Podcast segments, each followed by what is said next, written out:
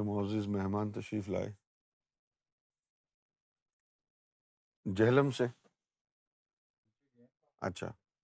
تو کیسے مزاج ہیں آپ کے کیسے آنا ہوا کیسے تکلیف کی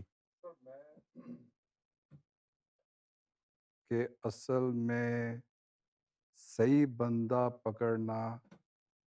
پاسبل نہیں اور مجھے بس وہی جو پرانی ڈگر ہے سجدہ دیتے جائیں سلام پھیرتے جائیں اللہ کو یاد کرتے جائیں اور اللہ کی ذات نے کچھ لکھا تو کوئی چیز کوئی صاحب کشف یا کوئی مل جائیں گے اسی دوران ایک سال پہلے میں مجھے ایک صاحب جو ہے وہ لیڈ کر رہے تھے کہ بھئی آپ یہ پڑھیے یہ ہو جائے گا یہ پڑھیے سیالکوٹ سے تھے تو میں نے ایک دن بیٹھا ہوا تھا تو سال پہلے کی بات کر رہا ہوں تو مجھے آپ کی ایک دو میں نے سسٹم کھلا تو آپ کی تقاریر جو ہیں وہ دیکھنے میں آئیں یوٹیوب پر یوٹیوب پہ پھر میں دیکھتا چلا گیا پھر میں سیالکوٹ پہنچا یہاں سے سیالکوٹ گیا تو میں نے ان سے کہا جی کہ کوئی مرشد پکڑوائیں مجھے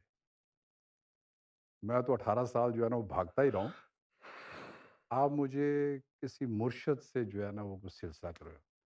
انہوں نے کہا بیٹا میری عمر بہتر سال ہو گئی ہے مجھے تو آج تک ملا نہیں ہے تمہیں میں کدھر سے دوں گا کچھ بھی نہیں ہے یہ کچھ ہے میں نے کہا جی سخی سلطان بہو فرماتے ہیں کہ ایک جست میں پہنچا دیتے ہیں اور آپ کہتے ہیں کچھ بھی نہیں ہے انہوں نے کہا بھائی اس وقت ہوں گے ابھی نہیں ٹھیک میں واپس آ گیا واپسی پہ جو ہمارے بابا جی ڈرائیور ہیں وہ مجھے کسی قصبے میں لے گئے پاکستان میں ہی پاکستان میں لالا موسا کے قریب اچھا اچھا وہ گئے تو ایک ایک جگہ پہ پہنچے وہاں پہ مزار بنا ہوا تھا اور وہاں پہ ایک بزرگ جو ہے وہ نیچے تشریف فرما تھے انہوں نے سلام کیا انہوں نے کہا جی بچہ لے کے آئے ہوں یہ بارڈر لائن پہ کھڑا ہے آپ اسے پار کروا دیں تو جو بزرگ تھے انہوں نے مجھے دیکھا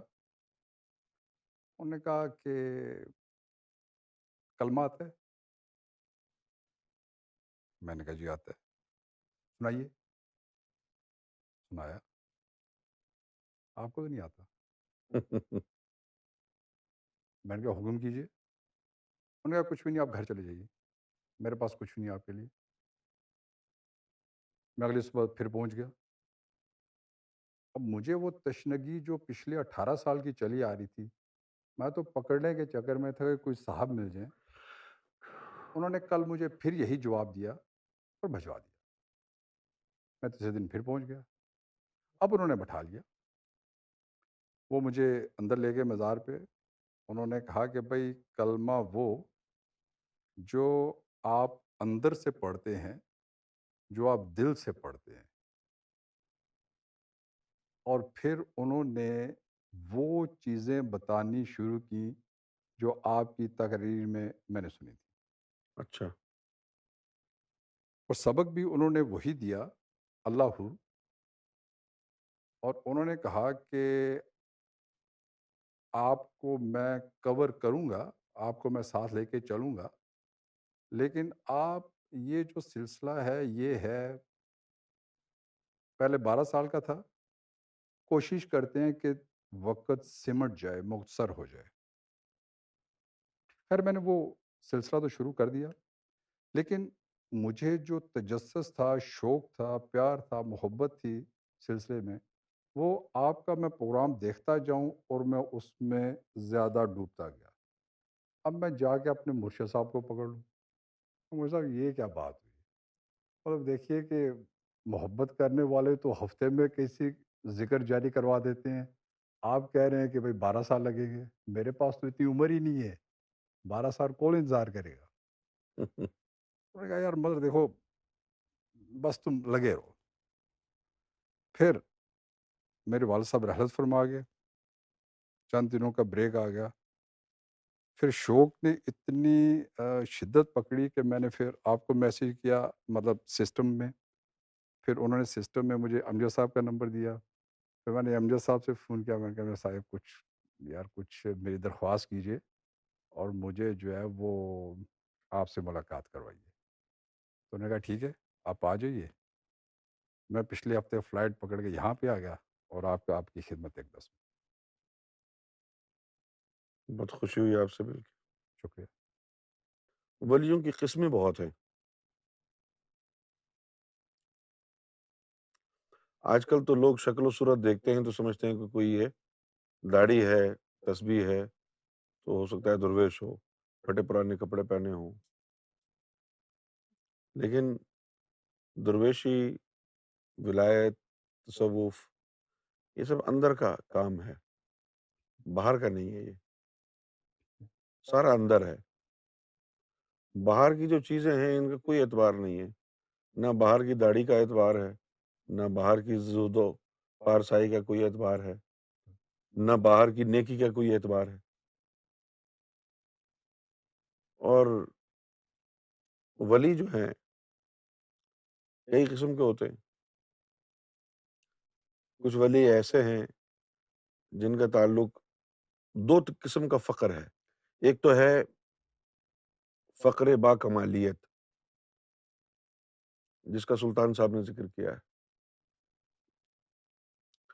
اور ایک ہے فر باکرم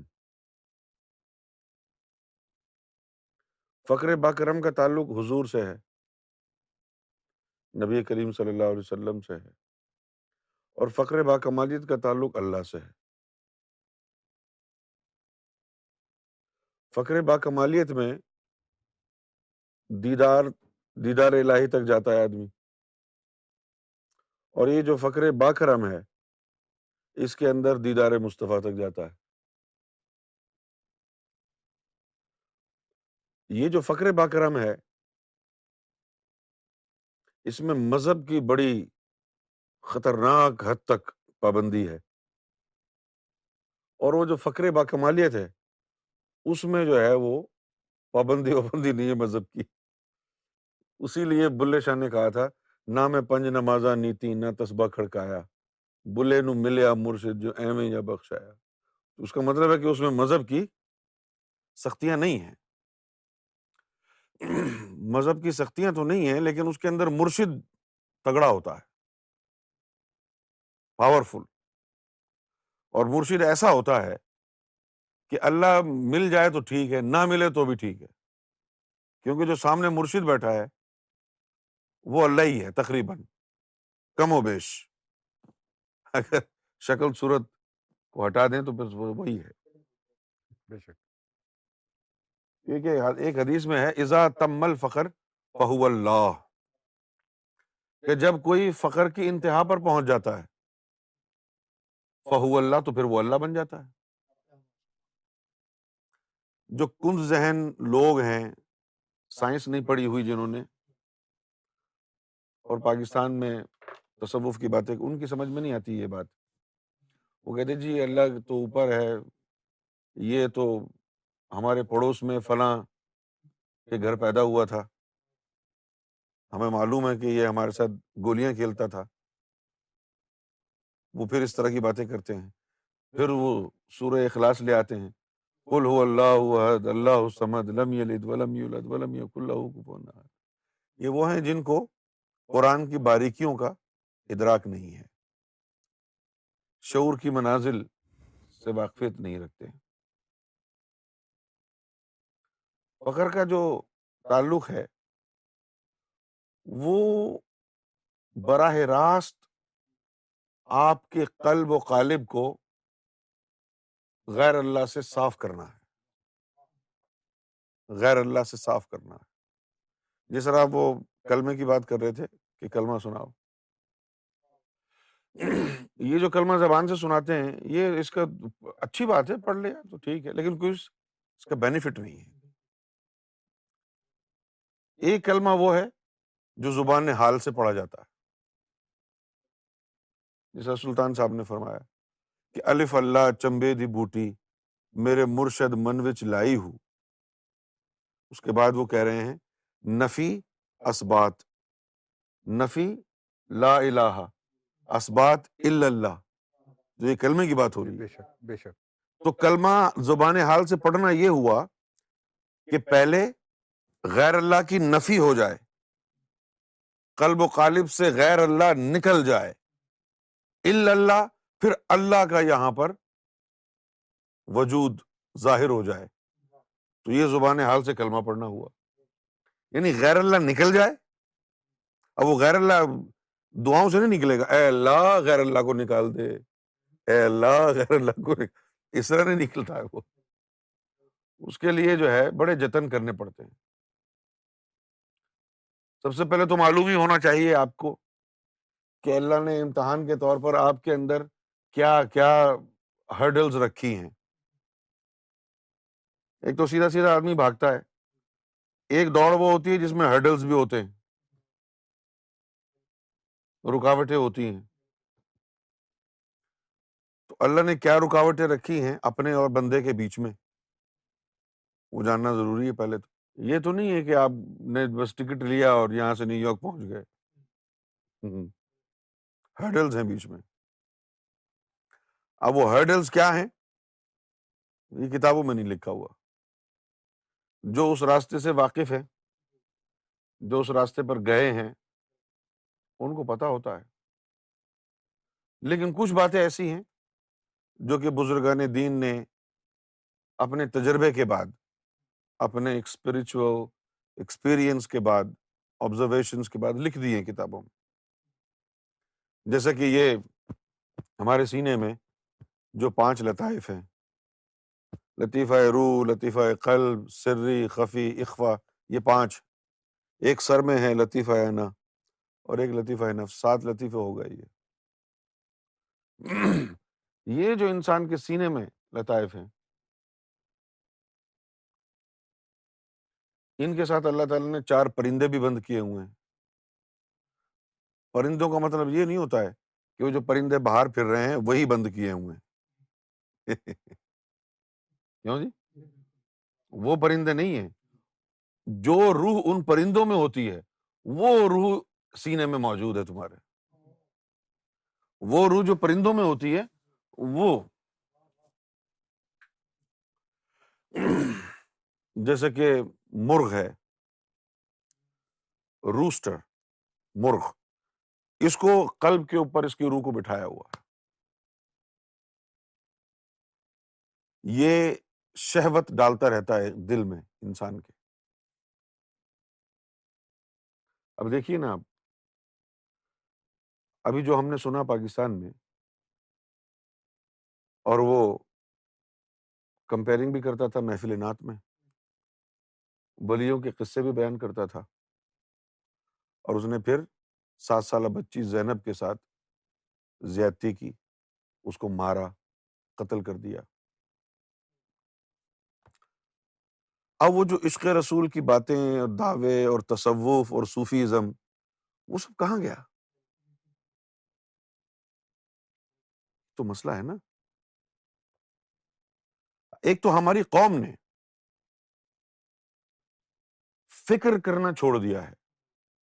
سوچنا چھوڑ دیا ہے عام مسئلہ ہو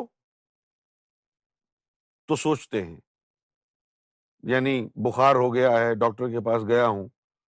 ہفتہ دس دن ہو گیا آرام کیوں نہیں آ رہا یہ سوچ لیتے ہیں لیکن دین کے بارے میں سوچنا چھوڑ دیا مثلاً قرآن مجید نے کہا ان تنہا انَََََََسلا انفاش منکر ولا ذکر اللہ اکبر کہ نماز برائیوں بے حیائیوں سے روکتی ہے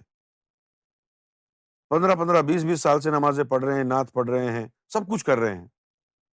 سوچتے نہیں کہ برائی سے کیوں نہیں رکا میں آج تک غلازت ابھی تک میرے من میں کیوں موجود ہے نماز نے برائی سے روکا کیوں نہیں ایک طرف عشق رسول کے دعوے بھی ہیں گیارہویں بھی منا رہے ہیں بابا فرید کا بھی عرس منا رہے ہیں اللہ ہو اللہ ہو یہ ضربے بھی ہیں اور دوسری طرف سات سال کی بچی کے ساتھ زیادتی کر کے اس کو قتل بھی کر رہے ہیں کیوں بھائی جب ہم یہ کہتے ہیں کہ فلاں عبادت اللہ نے آپ پر فرض کر دی ہے تو اس کا مطلب یہ ہوتا ہے کہ اللہ کو اب آپ پر اعتماد اور یقین آ گیا ہے کہ آپ یہ عبادت کر سکتے ہیں تب فرض کی ہے کہ بھائی تم تو ہر حال میں کرنا کیوں تم کر سکتے ہو اور خطاب قرآن میں مومنوں سے ہے کہ ہم نے نماز کو مومنوں پر فرض کیا ہے کتنے لوگ ہیں پاکستان میں یا پوری دنیا میں آباد مسلمان جو یہ سوچتے ہیں کہ یہ نماز مومنوں پر فرض کی ہے کیا میں مومن بن گیا ہوں اچھا بیچارے سوچے بھی تو کیسے سوچے پتا ہی نہیں ہے کہ مومن کیسے بنتا ہے کسی سے پوچھیں یعنی اہل حدیث سے پوچھیں وہابی سے پوچھے دیوبندی سے بریلوی سے سنی سے ہماری اس محفل میں مولوی بھی آ کے گالی دیتے خوب گالیاں دیتے مجھے اچھا انہیں مولویوں سے پوچھے تم کو معلوم ہے مومن کیسے بنتے اچھا نہیں معلوم ہے تبھی تو گالیاں دیتے معلوم ہوگا تو علمی گفتگو کریں گے درست بے شک معلوم ہو تو علمی گفتگو کریں نہیں معلوم ہے تبھی گالیاں دیتے جب مجھے بھی غصہ آتا ہے میں بھی گالی دے دیتا ہوں کیا کرے تو ہمارا مسئلہ کیا ہے ہم جب سے تصوف سے ہٹے ہیں ہم فرقوں میں بٹ گئے اب زمانہ اور خراب آ گیا کہ اب تصوف خالی ہو گیا ہر شاخ میں الو بیٹھا ہے انجام گلستہ کیا ہوگا کچھ دن پہلے وہ جو گولرا شریف کے گدی نشین ہیں اس وقت نہ جانے کیا نام ہے ان کا نصیر الدین کے جو بیٹے ہیں پتہ نہیں کیا نام ہے وہ گفتگو کر رہے تھے کہ کوئی ولی کچھ نہیں دے سکتا ایسا نہیں ہو سکتا ویسا نہیں ہو سکتا وہ بھائی دیکھو میں گلڑے والے کا پوترا ہوں اگر کچھ دیتا تو میرے پاس ہوتا نا یعنی اب چونکہ ہے نہیں نا کچھ تو اب وہ جو اتنے مریدین ہیں وہ آ کے ہاتھ پاؤں چومتے ہیں مانگتے ہوں گے کوئی کہتا ہو یہ عطا کر دو کوئی کہتا ہوگا وہ عطا کر دو اب عطا تو ہو نہیں سکتا ہے کیوں اس لیے کہ پیر مہر علی شاہ کا پوتا ہونا کوئی معنی نہیں رکھتا غوث اعظم کا بیٹا ہونا غوث اعظم کا پوتا ہونا کوئی معنی نہیں رکھتا بے شک یہاں تک کہ کسی نبی کی اولاد ہونا کوئی معنی نہیں رکھتا کیونکہ یہ اللہ کی طرف سے عطا چیز ہوتی ہے انڈیویجولی یہ نہیں ہے کہ بھائی اللہ نے کسی کو کو ایک ولی بنا دیا آپ کے خاندان میں تو بس اب آپ نے سوچا کہ پورا خاندان ولی بن گیا ہے ولایت جو ہے وہ وراثت تو نہیں ہے کیوں بھائی بالکل جائیداد ہوتی ہے وراثت درست لیکن ولایت تو وراثت نہیں ہے کہ اگر اس اس کا جو باپ ہے یہ ولی ہے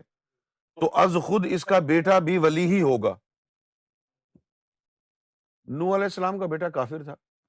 ابراہیم علیہ السلام کا باپ کافر تھا بالکل درست کیوں ایسا نہیں ہے کہ یہ کوئی نوبل بلڈ ہے جو آ رہا ہے ہوتا ہوا اور خون کے ذریعے جو ہے وہ نبوت اور ولایت ٹرانسفر ہوتی آ رہی ہے ایسا نہیں ہے بھائی اگر ایسا ہوتا تو آزر جو ابراہیم علیہ السلام کے والد صاحب تھے وہ تو بدھ بناتے تھے کافر تھے نبی کریم صلی اللہ علیہ وسلم کے جو چچا تھے ابو طالب انہوں نے آخری وقت تک اسلام قبول نہیں کیا تربیت بھی کی تو یہ کوئی وراثت نہیں ہے کہ اگر آپ کا باپ ولی ہے تو آپ بھی از خود ولی ہوں گے اللہ نے اگر بیٹے کو بھی ولایت دے دی ہے تو یہ اللہ کی طرف سے ہے اس وجہ سے ولی نہیں ہے کہ اس کا باپ بھی ولی تھا ایسا ہو سکتا ہے کہ باپ بھی ولی ہو اور بیٹا بھی ولی ہو اور پوتا بھی ولی ہو ایسا ہو سکتا ہے لیکن اس صورت میں کہ جب اللہ چاہے آج خود نہیں ہوگا جیسے بہت سے لوگ پاکستان میں پیر بن کے بیٹھ گئے جی کیوں بھائی آپ کیوں پیر ہیں ہم غوث پاک خان وادے سے ہیں لو تو پھر کیا ہوا غوث پاک خانوادے سے ہو تو کیا ہو گیا یہ روحیں تو سب نے بیدار کرنی ہے نا ولایت تو ان روحوں کو بیدار کرنے سے حاصل ہوگی نا یہ علم ہے ہی نہیں کہ یہ روحیں کیسے بیدار ہوں گی مومن کیسے بنے گا آج جو پاکستان میں تصور ہے وہ یہی ہے بلکہ پورے عالم اسلام میں زبان سے جو کلمہ پڑھ لیا ہے تو مولوی دن رات مسجدوں میں یہی بھونکتے رہتے ہیں کہ ایک دفعہ جس نے کلمہ پڑھ لیا سچے دل سے جنت میں ہی جائے گا وہ گناہوں کی سزا بھگتے گا دو میں اور جب وہ سزا پوری ہو جائے گی تو اڈیالہ جیل سے نکل کے سیدھا جنت میں جائے گا یہ کوئی جیل تو نہیں ہے نا تو جہنم ہے اللہ تعالیٰ نے تو وہاں خالد خالدین فیحا یہ لکھا ہوا ہے کہ ہمیشہ ہمیشہ کے لیے جو جنت میں چلا گیا تو ہمیشہ وہاں رہے گا اور جو جہنم میں چلا گیا تو ہمیشہ وہ وہاں رہے گا خالدین فیحا چار سو سال پانچ سو سال گزر گئے کوئی کامل کوئی مرد قلندر دنیا نے دیکھا نہیں علامہ اقبال کا جو وصال ہوا نائنٹین تھرٹی ایٹ میں ہوا اگر نائنٹین تھرٹی ایٹ بھی لگائیں تو تقریباً کم و بیش سو سال ہونے والے ہیں اسی سال تو ہو گئے تو اب یہ دیکھ لیں کہ اسی سال پہلے علامہ اقبال نے فرمایا کہ تین سو سال سے ہیں ہند کے میخانے بند اب مناسب ہے تیرا فیض ہو عام ایسا کہ یعنی تین سو سال اس وقت گزر گئے تھے کسی کامل کو آئے ہوئے اب جب کامل نہیں آیا کوئی اللہ والا آیا نہیں لہذا تصوف کا کیا ہے تصوف کی تشریح کیا ہے تصوف ہوتا کیا ہے ملتا کہاں سے ہے اس میں جو ہے لوگوں نے گڑبڑ کر دی کتابوں میں جو کچھ لکھا ہے اب کتابیں تو بہت ہیں جیسے یہ کتاب رکھی ہے کشف الماجوب یہ سلطان صاحب کی بھی کتابیں رکھی ہیں یہ لوگوں کو دکھانے کے لیے رکھی ہیں میں نے کبھی بھی نہیں پڑھی یہ صرف دکھانے کے لیے کیونکہ اگر کتاب پڑھ کے کوئی اگر مومن بن جاتا تو ان کتابوں کی ضرورت ہی نہیں ہے نا قرآن مجید کافی تھا کیا خیال ہے میں سلطان صاحب کی کتاب ہو یا کوئی اور کتاب ہو میں نے تو سلطان صاحب کی کتاب میں یہ بھی دیکھا لکھا ہوا کہ اگر تو تیرا کوئی مرشد نہیں ہے تو تو میری اس کتاب کو ہی مرشد بنا لے جی بالکل میری کتاب کو ہی مرشد میں اللہ تک پہنچا دوں گا اب یہ تھوڑا سا جو ہے نا ٹائپ آف کلیم ہے کیونکہ اگر ایسا ہو سکتا ہے تو یہ چیز قرآن کے لیے ہونی چاہیے تھی کیوں بھائی کچھ باتیں ولیوں کی ایسی ہوتی ہیں کہ وہ نشے میں ہوتے ہیں اس وقت ایک نشہ تو سگریٹ کا ہوتا ہے ایک شراب کا ہوتا ہے ایک اللہ کی محبت کا بھی نشہ ہوتا ہے جس کو حالت سکر کہتے ہیں بہت پیاری بات ایک اللہ کی محبت کا بھی نشہ ہوتا ہے نا اس میں آدمی ادھر ادھر اس کو سمجھ میں نہیں آ رہا کچھ اللہ کی تجلیات اللہ کی جو محبت کی واردات ہیں وہ انسان کے لطائف پر ایسے چھا جاتی ہیں کہ یہ جو حواس خمسا ان پانچ لطائف سے منسلک ہیں وہ حواس متاثر ہو جاتے ان کے اندر جو یعنی جو ان کے مابین ایک ربط ہے کوآڈینیشن ہے وہ ڈسٹرب ہو جاتا ہے جب اللہ تعالیٰ کے محبت کے جذبات کی واردات ان پر ہوتی ہے وقتی طور پر وہ حالت جذب میں آ جاتے ہیں حالت سکر میں آ جاتے ہیں تو ولیوں کا جو کلام ہے وہ رمز سے بھرا ہوتا ہے اس کو ڈی کوڈ کرنے والا ہونا چاہیے کوئی کیوں جی جس طرح بائز بستانی رحمتہ اللہ علیہ تھے مسجد میں بیٹھے ہوئے ہیں مولوی صاحب خطبہ دے رہے ہیں تو مولانا صاحب نے کہا کہ یوم میشر میں سب سے بلند جو جھنڈا ہوگا وہ محمد رسول اللہ کا ہوگا تو یہ کھڑے ہو گئے انہوں نے کہا نہیں جی میرا جھنڈا ان سے بھی بلند ہوگا بستانی رحمۃ اللہ علیہ اب دیکھا جائے تو کتنی بڑی گستاخی ہے یہ ہے کہ نہیں لوگ پریشان بھی ہوئے سن کے ارے یہ کیا کہہ دیا بعد میں جو ہے جب ان سے لوگوں نے کہا کہ یہ آپ نے کیا کہہ دیا آج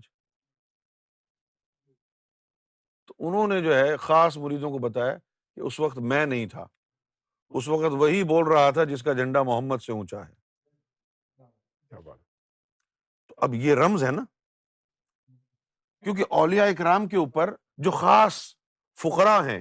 ان پر ایسے احوال آتے جاتے ہیں جن میں بولنے والا تبدیل ہو جاتا ہے بولنے والا تبدیل ہو جاتا ہے جس طرح غوث اعظم رضی اللہ تعالیٰ تھے اس وقت وہ خاص ایک کیفیت میں تھے جب تفل نوری کا جو وجود ہے سلطان الفقرا والا وہ تفل نوری کا وجود ان کے حواس پر قابض تھا غوث اعظم رضی اللہ تعالیٰ عنہ تفلے نوری قابض تھا قابض تھا اس وقت جو ہے ایک چور ان کے سامنے آ گیا اور ان کے جو ماتحت تھے انہوں نے کہا جی فلاں علاقے کا کتب جو ہے وہ فوت ہو گیا تو کسی اور کی ڈیوٹی لگا دیں تو وہ اس کیفیت میں تھے انہوں نے کہا جی اور تو کوئی ہے ہی نہیں ابھی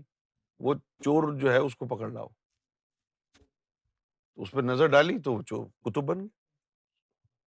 لیکن اگر ہر کوئی اپنے مرشد سے یہ مطالبہ کرے جا کے تو کہے گا جی میں تو نہیں بنا سکتا خاص لمحے ہوتے خاص کیفیات ہوتی ہیں ان خاص کیفیات میں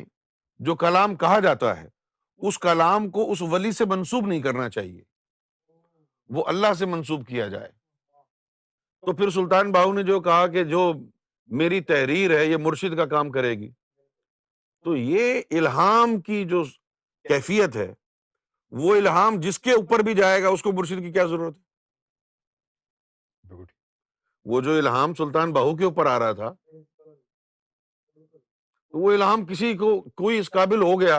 کہ اللہ کا الہام اس کے قلب پر آ جائے اور وہ اس کو بحسن روحانیت بحسن صحت روحانی اس کا متحمل ہو جائے تو پھر اس کو برشید کی ضرورت ہی نہیں لیکن کتاب کو بطور مرشد ایک متبادل مرشد کا سمجھ لیں یعنی ان پلیس آف مرشد کتاب مرشد کا سبسٹیٹیوٹ بن جائے یہ بات جو ہے وہ پریکٹیکل نہیں ہے کیونکہ قرآن سے بڑی کتاب تو کوئی ہے ہی نہیں اور قرآن مجید میں مرشد کے حوالے سے لکھا ہے ومن یو دل فلن تج دلو ولیم مرشدہ کہ جس کو میں گمراہ کرنا چاہتا ہوں اس کو کسی ولی اور مرشد سے نہیں ملا تھا تو اولیاء اکرام کی جو کتابیں ہیں ان کو سمجھنا انہی کے بس کی بات ہے جو خود اس رینج کے ہوں جن کو پتا ہوگی یہ کہاں سے آ رہی ہے کہانی ایک عام آدمی جو ہے اس کو سمجھ کے پریشان نہیں ہوگا اب جیسے بلے شاہ کی جو باتیں ہیں نہ آپ یہ کہہ سکتے کہ وہ کافر تھا اور نہ آپ یہ کہہ سکتے کہ دین اسلام کی مطابقت میں باتیں کرتے ہیں اللہ کے ولی بھی ہیں وہ اور دین کا کے بارے میں جو باتیں انہوں نے کہی ہیں تو ایسا لگتا ہے جیسے دین کا مذاق اڑا رہے ہیں جس طرح ایک چیز انہوں نے یہ کہی کہ کھا کباب پی شراب پر بال ہڈاں اگ کھا کباب پی شراب پر بال بال کا مطلب ہے آگ لگانا پنجابی کا لفظ ہے پر بال ہڈاں اگ چوری کر تے پن گھر رب دا اس دے ٹھگ نو ٹھگ دین تو پیچھے رہ گیا انہوں نے اللہ کو بھی نہیں چھوڑا اللہ کو بھی ٹھگ بنا دیا اب یہ رمزے ہیں کھا کباب یہ زہد کی طرف اشارہ ہے ہاں۔ کہ اب آپ کا جو جسم ہے آپ کا جو گوشت ہے اس کو پیاسا رکھ جسم کو اور عبادت کی شدت ایسی کر کہ اندر کا ماس جلنے لگ جائے اس کو کباب کہا خون جگر پی شراب شراب کا مطلب تو پینا ہے الکوہول کا نام تھوڑی لیا انہوں نے شراب کا مطلب تو صرف پینا ہے شراب عربی زبان کا لفظ ہے شراب کا مطلب ہے ٹو ڈرنک بال ہڈاں دی اگ ہڈیوں میں آگ لگا ہڈیوں میں آگ لگانے سے مراد ہڈیوں کے اندر روحے جمادی ہوتی ہے اور روح جمادی کے اندر یا رحمان کا ذکر بسا یا رحمان کا ذکر بسے گا ہڈیاں آپس میں رگڑا کھائیں گی تو آگ چنگاری نکلے گی نا پر بال ہڈاں دیا کر تے پن گھر رب دا یہ دل کو کہا قلب مومن بیت الرب یہ جو دل ہے یہ اللہ کا گھر ہے اس کو پھاڑ چوری چوری چھپے یعنی مولویوں کو نہیں بتانا خاموشی سے یہ راستہ تلاش کر چوری چوری بہت اچھے جس طرح سلطان صاحب نے بھی کہا کہ شرع شریعت دے محل اچیرے نیوی دی موری ہو عالم فاضل لنگن نہیں دین دے جو لنگیا سو چوری ہو کیا کیا بات بات ہے جو لنگیا سو چوری ہو ہاں، اگر تم نے مولویوں کو بتا دیا کہ اللہ کی تلاش میں ہو تو تم کو اسی میں الجھاتے رہیں گے وضو کے مسائل نکاح کے مسائل میں داڑھی کے مسائل میں کتنی لمبی ہونی چاہیے تو ان کو نہیں بتانا نیوی فخر دی موری یہ انڈر گراؤنڈ کوئی جو ہے ٹنل ہے یہ فخر کا لوگوں کو نظر بھی نہیں آئے گا تو کہاں جا رہا ہے یہ فخر کو اپنا لے شرا شریعت دے محل ہاں وہاں تو سب نظر آ رہا ہے یہ مسجد جا رہا ہے بڑا نمازی ہے یہ جو ہے زکوٰۃ دے رہا ہے بہت زبردست آدمی ہے اس نے جناب یہ داڑھی رکھی ہوئی ہے کتنا شریف آدمی ہے جو بھی عمل کر رہا ہے وہ سب لوگوں کو نظر آ رہا ہے اور داد وصول کر رہا ہے اور اس سے نفس آپ کا موٹا ہوا چلا جا رہا ہے تعریف سن سن کے نفس خبیص ہوتا چلا جا رہا ہے اور جو فخر کی تعلیم ہے وہ ذرا نیوی ہے نیچے ہے وہ تو کرے گا تو کسی کو پتہ نہیں چلے گا کہ یہ اندر سے کتنا پاک ہو گیا ہے اب فقیر کی شکل و صورت بھی ایسی ہوتی ہے لوگ کہیں گے کوئی ہے یہ نہ داڑھی رکھتا ہے نہ اس کا کلام اچھا ہے نہ بولنا بول چال میں ماشاء اللہ الحمد للہ ہے کچھ پتہ ہی نہیں چل رہا ہے کہ یہ کون ہے شکل و صورت سے حرکات و سکنات سے تو بے دین لگتا ہے اور فقیر یہی چاہتے ہیں لوکی تینو کافر آکھن تو آہو آہو آکھ کیا بات ہے بہت اچھا بلے شاہ نے فرمایا نا کہ لوگ کہیں گے تجھے کافر تو تو کہنا بالکل حق کہہ رہے ہو تم بس منڈی لاتے رہو اور اپنے لگے رہو نیوی فکر دی موری ہو اس میں ذرا سا بھی لوگوں کو شائبہ ہو گیا تو فوراً تیری تعریفوں میں جڑ جائیں گے شیطان آ جائے گا تو یہ جو راہ طریقت ہے اس میں بڑی خاموشی سے آدمی چلتا رہتا ہے سامنے والے کو پتا بھی نہیں چلتا ہے کہ یہ کون ہے یہ کیونکہ داڑھی رکھیں گے امام باندھیں گے یہاں سجدے کر کر کے کالا نشان بن جائے گا تو وہ تو ایسا ہے جیسے تھانے میں تصویر لگ گئی کیوں یہ راستہ اندر کا ہے اندر جو ہے نا وہ پاک ہونا شروع ہو جائے یہ راستہ بتانے والے چار سو پانچ سو سال سے اس دنیا میں آئے نہیں اور ان چار سو پانچ سو سالوں میں اسلام کا وہ حال ہو گیا جس کا آپ تصور نہیں کر سکتے اسلام کے بنیادی دو اصول ہیں اقرار باللسان بل لسان و تصدیق بالقلب قلب آج کا مسلمان صرف اقرار باللسان جانتا ہے تصدیق بالقلب کیا ہے اس کا نہیں حالانکہ حضور کے دور کا واقعہ ہے کچھ لوگ جو تھے آرابی ایک تو وہ تھے جو مکے میں مکے میں حضور کے ارد گرد ہی رہتے تھے ایک تو وہ لوگ تھے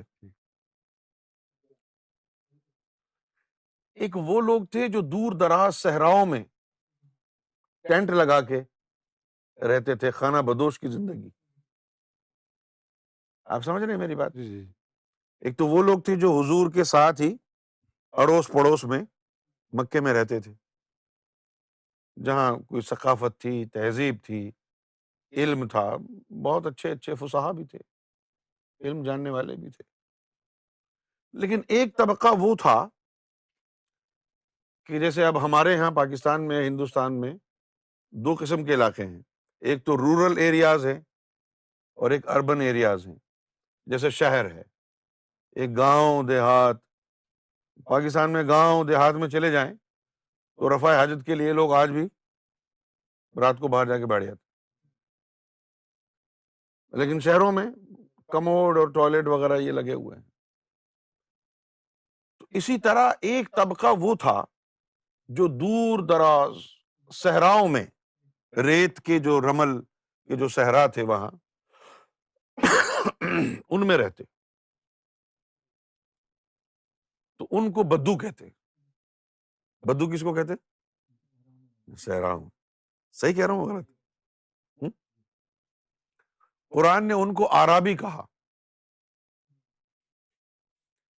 تو جب وہاں سے کوئی گروہ آیا اور اس کو اسلام کا درس دیا گیا تو اسلام لے آئے اور اسلام لاتے ہی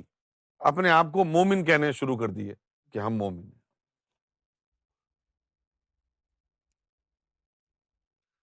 تو سورہ حجرات میں یہ آیت آئی کہ اللہ تعالیٰ نے فرمایا قالت قالت العرابو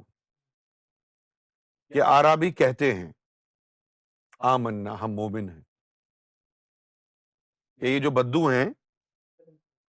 یہ کہہ رہے ہیں کہ ہم مومن ہیں یا رسول اللہ کہہ دیں لم تو امن ہو تم مومن نہیں ہو یا رسول اللہ کہہ دیں کل کہہ دیں لم تؤمنو کہ تم مومن نہیں ہو ولاکن قولو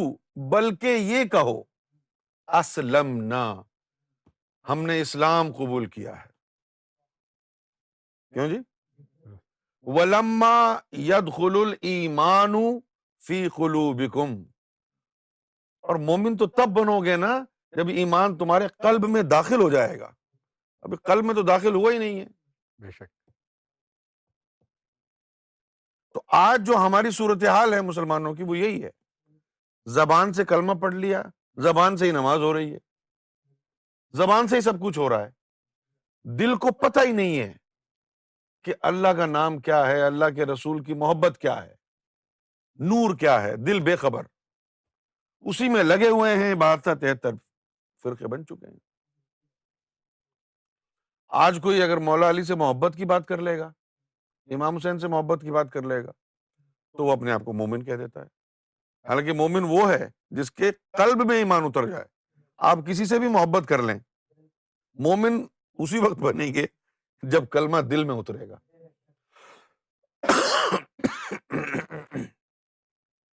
اب یہ جو دلوں میں کلمہ اتارنے والا علم تھا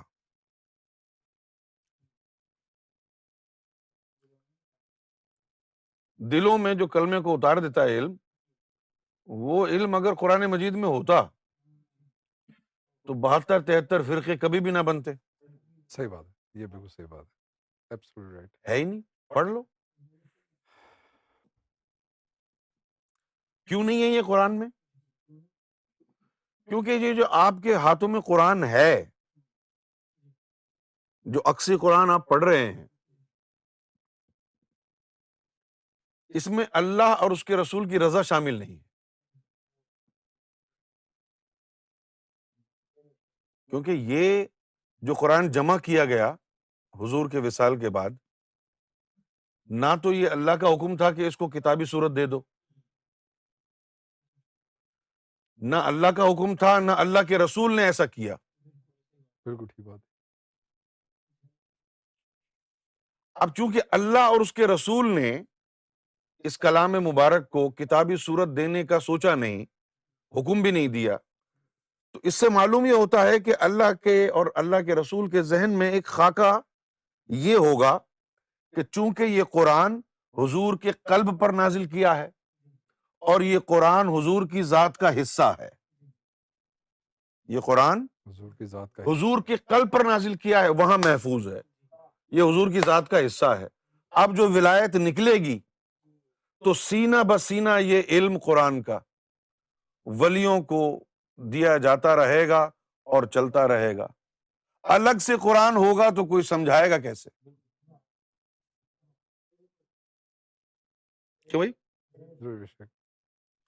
ابھی کمپیوٹر وغیرہ آتے ہیں ان کا مینیول آتا ہے وہ ان کے ساتھ ہی آتا ہے نا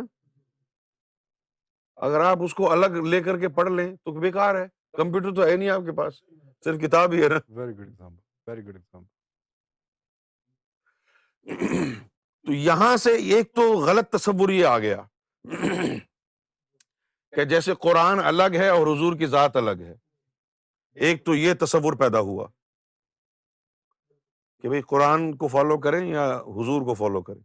یہ تصور غلط یہاں سے ہوا اگر یہ کتابی صورت میں نہ ہوتا اگر یہ کتابی صورت میں نہ ہوتا تو یہ غلط فہمی پیدا نہ ہوتی کیونکہ اصل قرآن تو نوری حروف سے حضور کے قلب میں وہ ذرا لکھنا آیا کہ اور جبریل نے قرآن مجید کو حضور کے قلب پر نازل کیا نہیں یہ جو ہے یہ آیت جو ہے نا کسی اور لمحے کے لیے تھی یہ اس پروپیگنڈے کو ختم کرنے کے لیے اللہ نے آیت اتاری تھی کہ جو پروپیگنڈا کر رہے تھے یہودی کہ بھائی یہ جبریل جو ہے جب پتا چلا نا کہ جبریل حضور کے پاس آتا ہے تو ان لوگوں نے یہ پروپیگنڈا شروع کر دیا تھا کہ بھائی ابراہیم علیہ السلام کا دشمن ہے جبریل لہٰذا ہم تو جبریل کو مانتے نہیں ہاں تو اس کے توڑ کے لیے اللہ تعالیٰ نے پھر یہ بات کہی تھی کہ جو جبریل سے دشمنی کرے گا تو پھر اس کا وہی سے کوئی تعلق نہیں ہے لیکن یہ وہ جو آیت میں بتا رہا ہوں وہ کوئی اور ہے اور جبریل نے قرآن کو حضور کے قلب پر نازل کیا تو کہنے کا مطلب یہ ہے کہ آپ اسی دور تک چلے جائیں حضور کا وصال جیسے نہیں ہوا ہے تو قرآن کہاں ہے اب حضور صلی اللہ علیہ وسلم موجود ہیں تو قرآن کہاں ہے حضور کے قلب پہ نازل ہو رہا ہے اس بات کی کیا گارنٹی ہے کہ جو آپ کے کل پر نازل ہوا وہ سارا کا سارا آپ نے بیان بھی فرمایا تھا بے بے شک شک اس کی کوئی گارنٹی ہے کہ جو نازل ہوا بھائی کبھی سفر میں نازل ہو رہا ہے کبھی حجر میں نازل کبھی کہیں کبھی کہیں نازل ہو رہا ہے کبھی کوئی ہے اور کبھی کوئی نہیں ہے ساتھ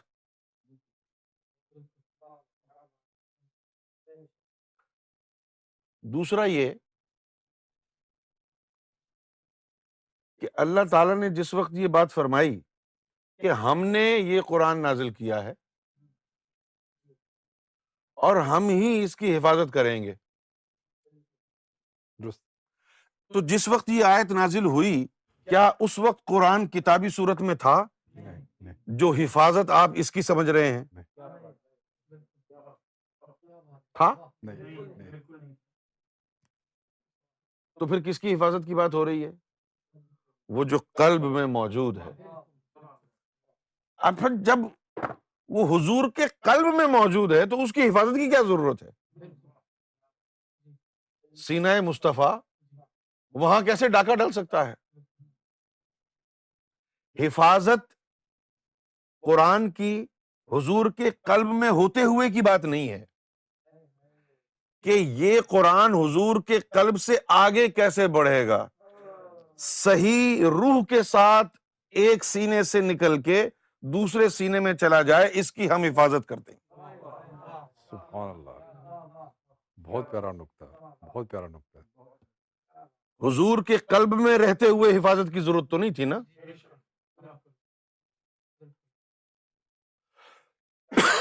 تو حفاظت کی ضرورت کب پڑے گی کہ جب اس قرآن کی ترسیل ہوگی سمجھے آپ آپ صرف ترتیل نہ رکھیں ترسیل کو موضوع بحث بنائیں کہ یہ قرآن حضور کے سینہ اتھر سے جب نکل کے فیض کے طور پر جائے گا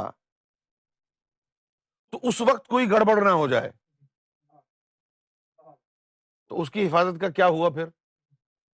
اس میں اللہ شیئن طاہر لا یستقر اللہ بے مکان طاہر کہ اس میں اللہ جو ہے پاکیزہ شے ہے لا یستقر ٹھہر ٹھہرے گا نہیں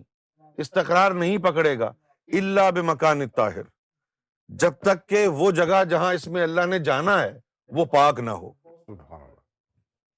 تو اس کے لیے باطل میں قانون ہو گیا جب تک تزکیہ نفس نہیں ہوگا لہ من تزکا جب تک نفس پاک نہیں ہوگا اور قلب پاک نہیں ہوگا تو اس سینے میں قرآن جائے گا نہیں اس سینے میں قرآن جائے گا نہیں لہذا قرآن مجید میں آیا کہ جو ناپاک لوگ ہیں کبھی بھی یہ قرآن ان کو مس نہیں کرے گا اور مولویوں نے اس کا ظاہری ترجمہ کیا کر دیا کہ ناپاکی کی حالت میں قرآن کو مت چھو جس وقت یہ آیت آئی تھی اس وقت کتابی صورت میں کہاں تھا کم کا یہ مطلب ہوتا کہ بغیر وضو کے اس کو نہ چھو جس وقت یہ آیت آئی اس وقت تھا یہ کتابی صورت میں خود سوچیے نا جو یہ کہ اس آیت کا مطلب یہ نکالتے ہیں کہ ناپاکی کی حالت میں قرآن کو نہ چھو اور جب یہ آیت آئی تھی اس وقت کتابی صورت میں تھا نہیں کتنا بڑا بگاڑ پیدا کرتے ہیں یہ لوگ بے شک آپ سمجھ رہے ہیں میری بات جس وقت یہ آیا آیت آئی کہ جس کے معنی اور مفہوم آج یہ بنا دیے انہوں نے کہ بھائی ناپاکی کی حالت میں قرآن کو نہ چھو تو اس وقت تو قرآن کتابی صورت میں تھا ہی نہیں حضور کے سینے میں تھا اللہ یمس اللہ متحرون اب یہ تو صاف صاف وہ بات کی جا رہی ہے کہ جس کا براہ راست تصوف والوں سے تعلق ہے کہ سوائے پاک لوگوں کے کسی کے اندر اس کا رگڑا نہیں لگے گا انہی کے اندر جا کے استقرار پکڑے گا اور مولویوں نے کیا اس کا ترجمہ کر دیا سوائے پاکی کی حالت میں قرآن کو نہ چھو جس وقت یہ آیت اتری اس وقت قرآن کتابی ہاتھ میں تھا نہیں تو اس کا مطلب کہاں سے لے لیا تم نے یعنی الٹ پلٹ کر دیا ہے تو یہ جو دوسرا علم ہے قلب والا اس کے بغیر انسان مومن نہیں بن سکتا اور جب اس کے بغیر مومن نہیں بن سکتا تو پھر امت میں داخل نہیں ہو سکتا اب امت میں داخل کیسے ہوتے ہیں لوگ تو یہ سمجھتے ہیں کہ جی کلمہ پڑھ لیا لا الہ الا محمد رسول اللہ ہم حضور کی امت میں داخل ہو گئے نہیں نہیں ابھی تم مسلمان ہوئے ہو ابھی امت میں داخل نہیں ہوئے ہاں۔ جس طرح غوث اعظم ہے غوث اعظم کے مریدین کو دو گروہوں میں تقسیم کیا گیا ہے ایک کہلاتے ہیں آپ کے اصل مرید اور ایک کہلاتے ہیں آپ کے داخلی مرید اصل مرید وہ ہیں کہ جنہوں نے غوث اعظم سے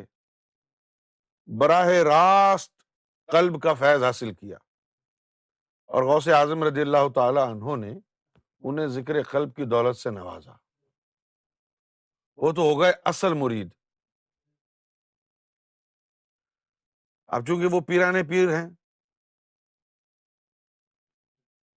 پیرانے پیر ہیں وہ ولیوں کے سردار ہیں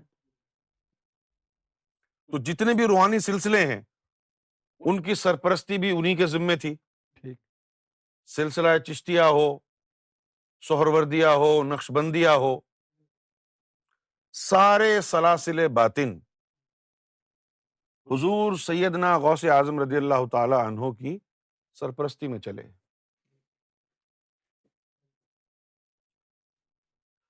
اور ان سلاسل میں چل کر جب کوئی نفس پاک کر لیتا ان سلاسل میں چل کر جب کوئی نفس پاک کر لیتا تو پھر ان سلاسل کے جو مرشدین ہوتے وہ غوث اعظم سے کانٹیکٹ اس کا کرا دیتے اور غوث اعظم رضی اللہ تعالی سے ان کو ذکر قلب کی اجازت مل جاتی کچھ تو ولی ایسے تھے جن کو غوث اعظم نے مقرر فرمایا تھا کہ تم ذکر دے سکتے ہو تم بھی ذکر دے سکتے ہو تم بھی ذکر دے سکتے ہو جو کامل ولی تھے کامل کس کو کہتے ہیں ہم دیدار الہی والے اگر کوئی چشتیا خاندان میں یا کسی اور خاندان میں دیدار الہی تک پہنچ گیا تو پھر غوث اعظم کی طرف سے اس کو اذن مل جاتا تھا وہ نظروں سے اپنے ذکر قلب اس کا جاری کر دیتا لیکن چونکہ اجازت اس کو غوث اعظم سے ملی تھی لہٰذا وہ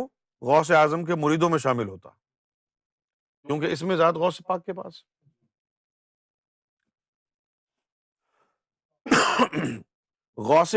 غوث اعظم کے علاوہ کسی بھی ولی سے ذکر قلب ملا تو وہ بھی غوث پاک کے مریدوں میں داخل ہوا لیکن اس کو کہا گیا داخلی مرید اسی طرح جو براہ راست حضور صلی اللہ علیہ وسلم کی نظروں سے جن کے سینے آباد ہوئے جن کے قلب بیدار ہوئے جن کے نفس کو تہارت ملی حضور کی نظروں سے لوگوں کے سینے آباد ہوئے زبان نے پہلے اللہ اللہ کیا پھر ان کے دلوں نے اللہ اللہ کیا اور پھر حضور کی صحبت سے ان کے نفس پاک ہوئے قرآن میں لکھا ہے تو جو حضور کی صحبت سے نفس پاک ہو گیا اور نظروں سے قلب جاری ہو گیا تو وہ تو ہو گئے حضور کے اصل امتی اور پھر ولیوں کے ذریعے یا آئمہ کرام کے ذریعے یا اہل بیت کے ذریعے مولا علی کے ذریعے امام حسین کے ذریعے امام زین العابدین کے ذریعے امام جعفر صادق یا کوئی اور اہل بیت الزام سے متعلقہ ہستی ہو ان کے ذریعے یا امام ابو حنیفہ کے ذریعے یا امام مالک کے ذریعے کسی کے بھی ذریعے اگر قلب جاری ہو تو پھر وہ حضور کا داخلی امت ہو اور اگر یہ دل میں اس میں ذات اللہ اترا نہیں ہے صرف زبان پر ہی ہے تو امت میں شامل نہیں ہو سکتا امت میں صرف وہ شامل ہوگا کہ جس کو اسلام کا یہ جو درس ہے توحید اور رسالت کا توحید تبھی ہوگی نا جب آپ کا دل اللہ اللہ کرے گا سرکار گور شاہی فرماتے ہیں سورہ اخلاص کے حوالے سے کہ اللہ تعالیٰ نے حضور پاک کو کہا کہہ دیجئے کہ اللہ ایک ہے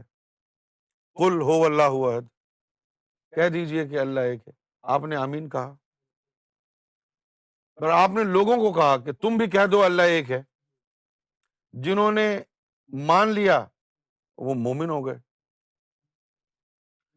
جنہوں نے ہلو حجت کی وہ منافق ہو گئے جنہوں نے انکار کیا وہ کافر ہو گئے اب پھر فرماتے ہیں کہ اب تو روزانہ نماز میں کس کو کہتا ہے کہ کہہ دے اللہ ایک ہے تو اپنے دل کو کہتا ہے کہ تو بھی کہہ دے اللہ ایک ہے آگے سے دل کہتا ہے کہ بیوی بیمار ہے گھر میں آٹا ہی نہیں تو دل تو تیرا دنیا داری میں لگا ہوا ہے یہ دل تو تیرا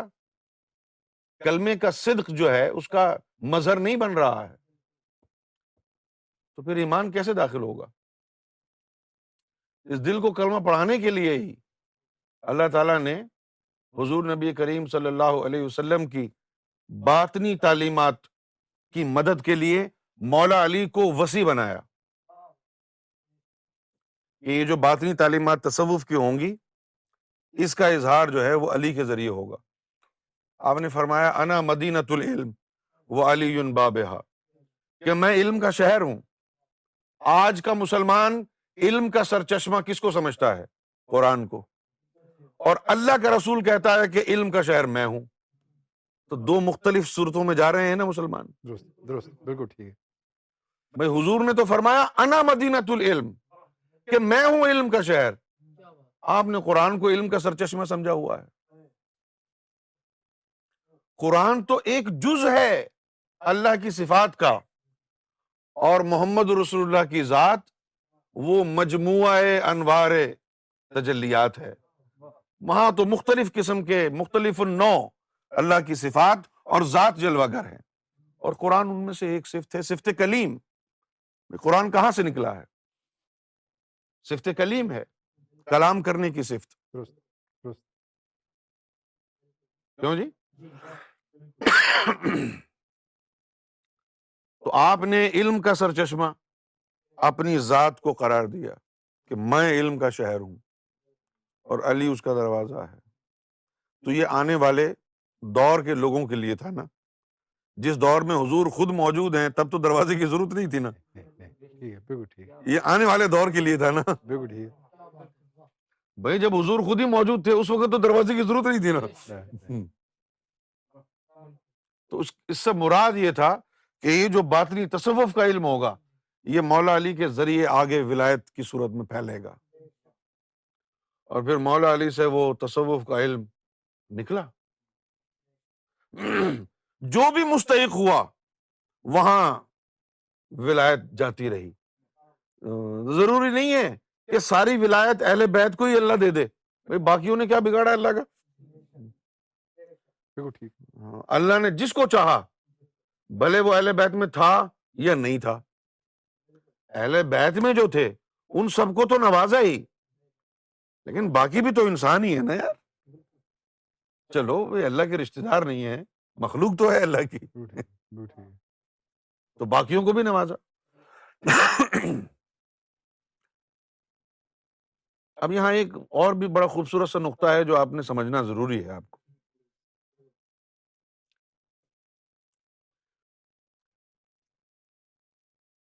ایک حدیث شریف ہے جس کو سلطان باہو نے جس کے راوی ہیں کہ علماء من صدری علماء من صدری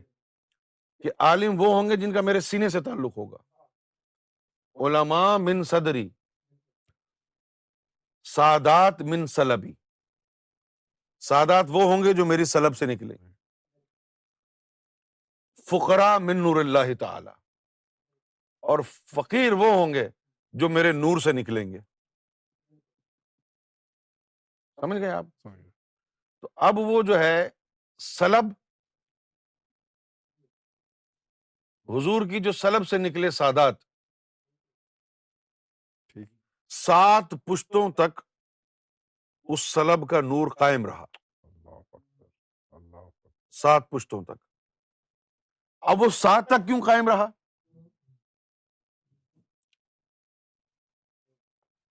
حضور کی جو آل ہے اس میں اللہ کا نور صحیح ہے نا اب جو ان کی آگے شادی ہوئی ان میں تو نور نہیں تھا نا شادیوں سے جو بچے پیدا ہوئے تو تو آدھی آدھی مٹی آدھا نور نور کی جو انٹینسٹی ہے ہر نسل کے بعد کم ہوتی گئی آپ سمجھ رہے میری بات جی،, جی جی بالکل بالکل یعنی حضور کی جو آل ہے وہ تو نور ہے آپس میں تو شادی نہیں کی نا باہر شادی کی نا جی، جی، جی۔ تو جو آگے شادی کی ہے تو وہ مٹی تھی یعنی امت عام لوگ تھے ان میں نور نہیں تھا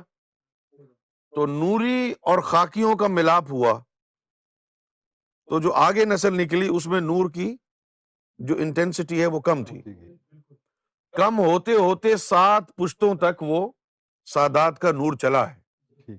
آٹھویں پشت جو سادات کی آئی ہے وہ بالکل نور سے خالی تھے اس لیے پھر سیدوں کے اندر وہ بات نہیں رہی سات پشتوں کے بعد ایسے تو قصے کہانی بہت کہ بھائی میں سید زیادہ ہوں میرے ہاتھ پہ کوئلہ رکھ دو کچھ نہیں ہوگا یہ تو شوبدے بازی کی باتیں ہیں نا کوئلے وولے کی بات نہیں ہے بات نور کی ہے سات پشتوں تک تو وہ نور چلتا رہا اگر سامنے والی نسل میں بھی نور ہوتا تو یہ ہمیشہ نورانی رہتی نسل لیکن چونکہ سامنے والی جو نسل ہے یعنی جو ان کی شادیاں ہوئی ہیں تو وہ تو مٹی کے انسان ہی تھے نا ان کی تو تہارت کا اللہ نے ذمہ لیا ہوا تھا نا تو سب کی تہارت کا ذمہ تو اللہ نے نہیں لیا بھائی اہل بیت کے لیے تو آیت تطہیر آ گئی اور ہم نے ارادہ کر لیا ہے کہ آپ کی آل کو اہل کو ہر قسم کی غلازت سے ہم پاک کر دیں تو وہ ہر قسم کی غلازت کیا تھی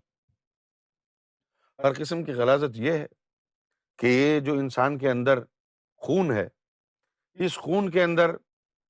شیطان اپنی نار دوڑا کر کے رکھتا ہے شیطان اپنی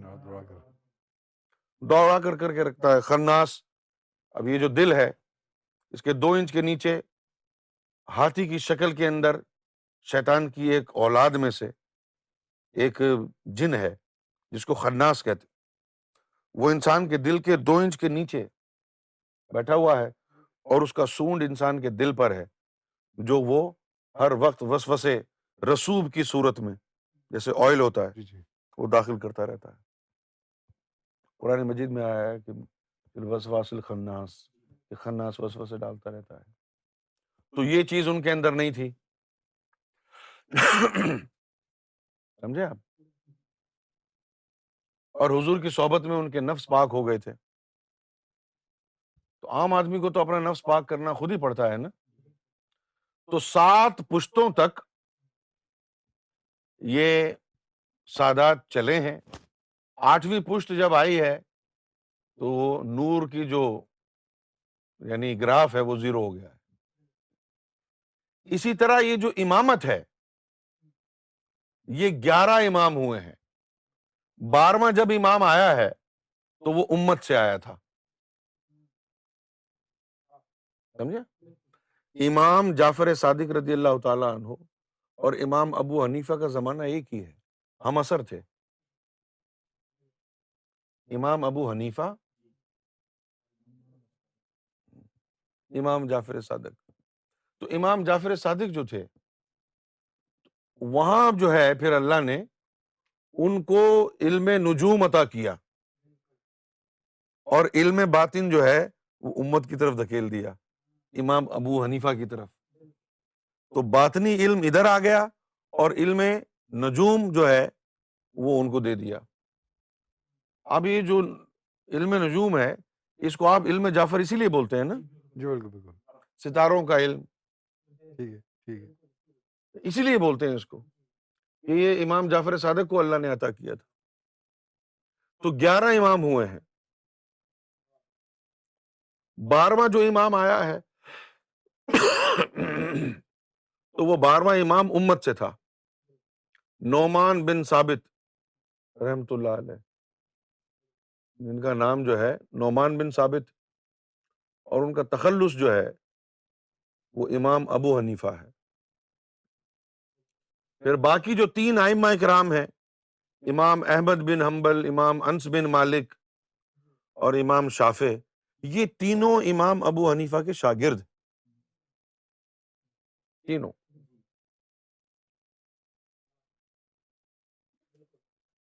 اور بڑے نفیس لوگ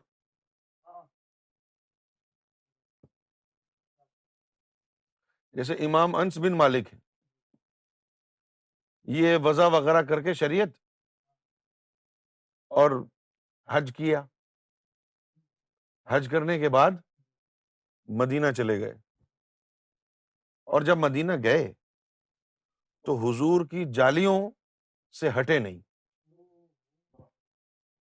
کئی سال وہیں بیٹھے رہے کہ یہاں سے نہیں جاؤں گا انس بن مالک یہاں سے نہیں جاؤں گا کئی سال وہیں رہے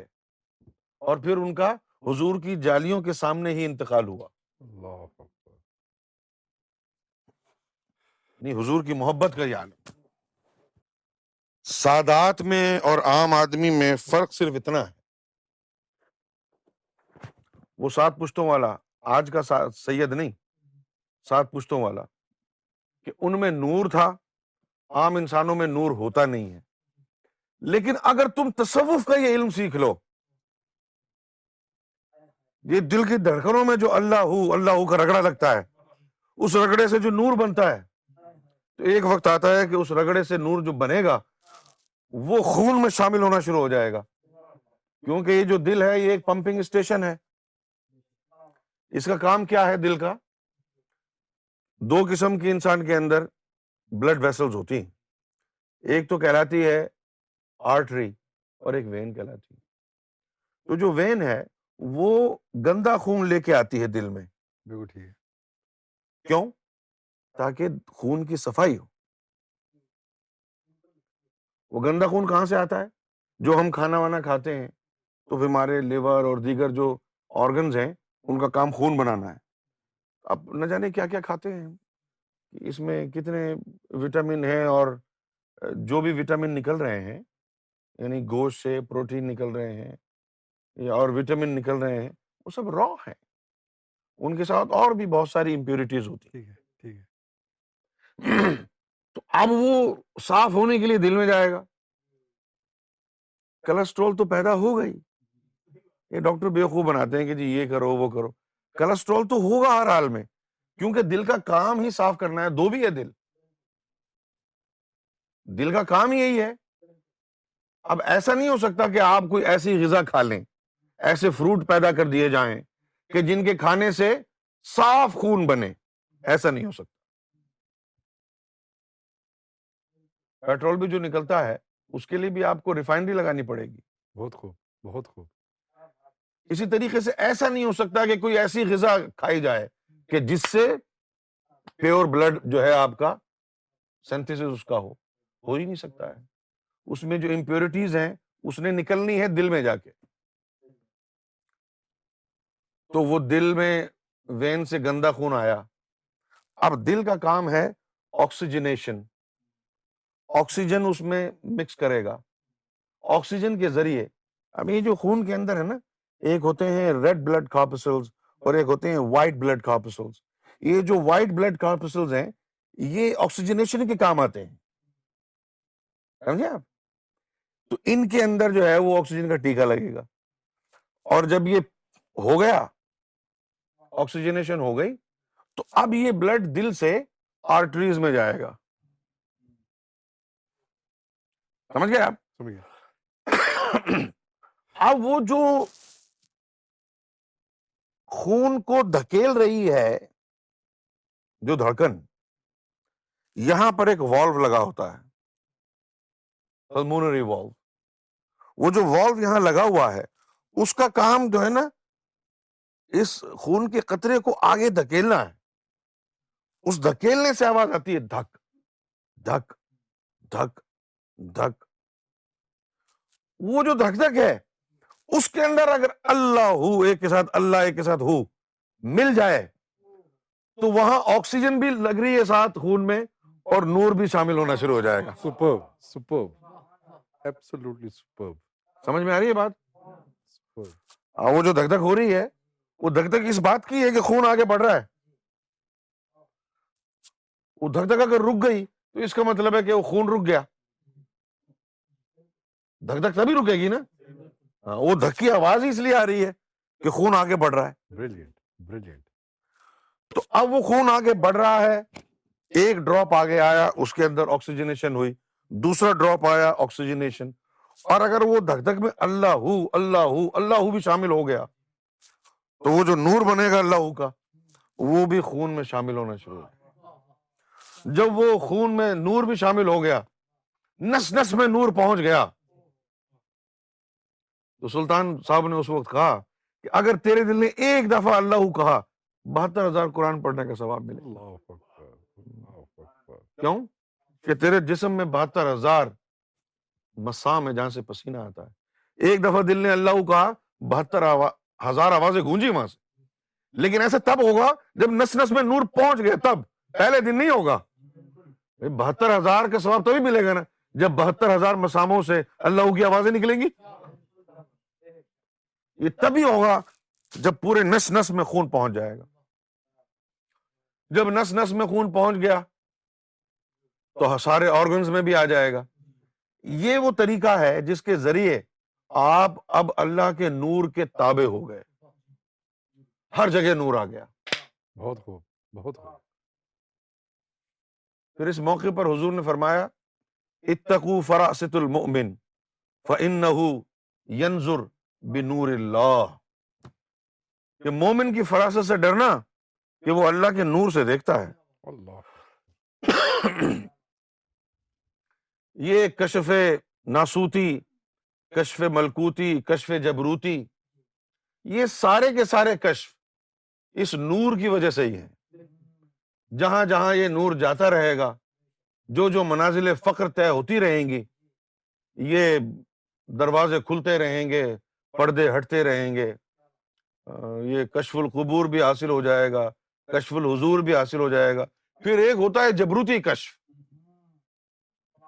ایک جبروتی جبروتی کشف میں آدمی اللہ کا دیدار کر لیتا ہے جبروتی کشف یہ کہ تو ادھر آنکھیں بند کرے اور دیکھ لے کہ مقام محمود پر کیا ہو رہا ہے آنکھ بند کی دیکھ لیا مقام یہ جبروتی کشف ہے اس کے لیے ضروری ہے کہ یہ جو اندر کی مخلوق ہے لطیفہ انا اور لطیفہ روح ان دونوں کا کمبائنڈ مراقبہ لگے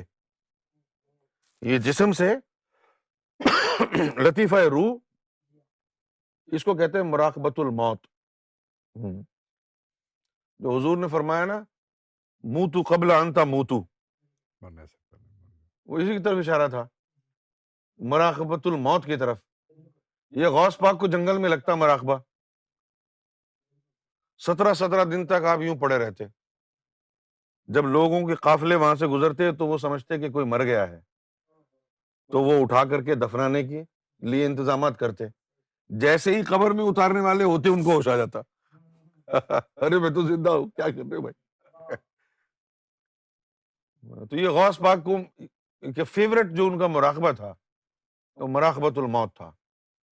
یہ مراقبہ جو ہے شب معراج میں جانے سے پہلے حضور پاک کو بھی لگتا تھا ہاں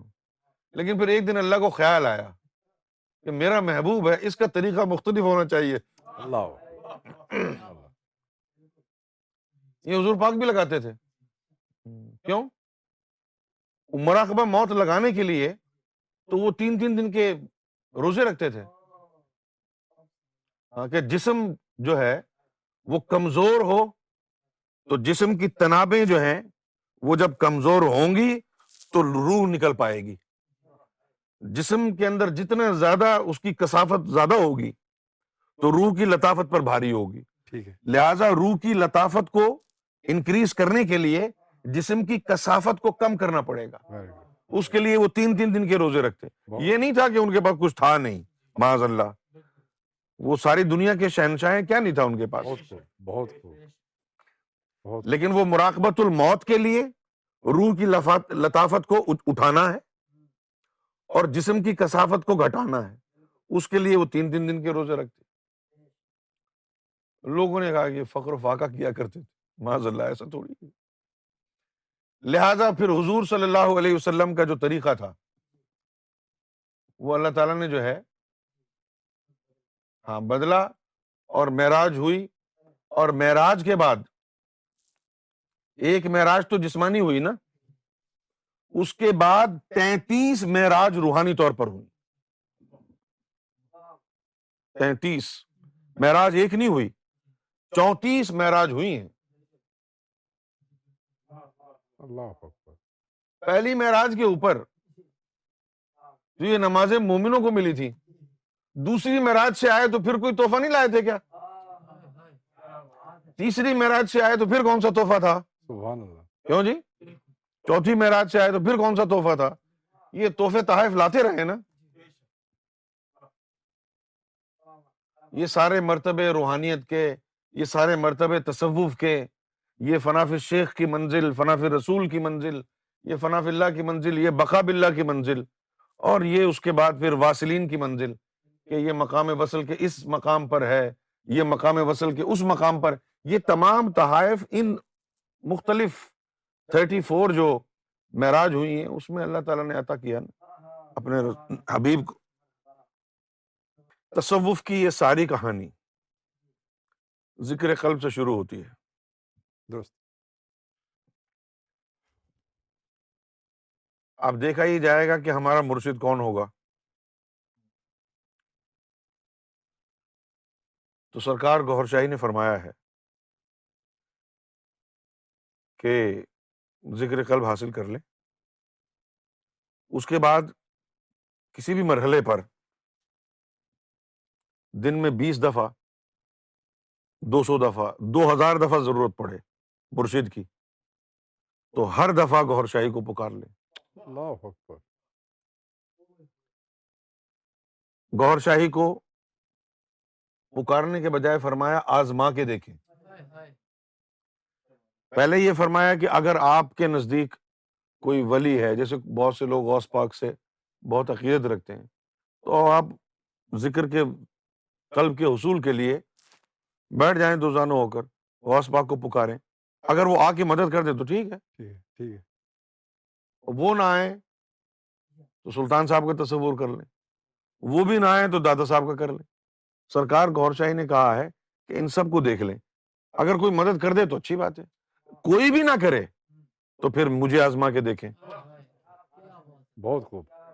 بہت خوب بہت خوب اگر کوئی بھی نہ آئے تو ہمیں آزما کر کے دیکھ لیں پھر یہ بھی فرمایا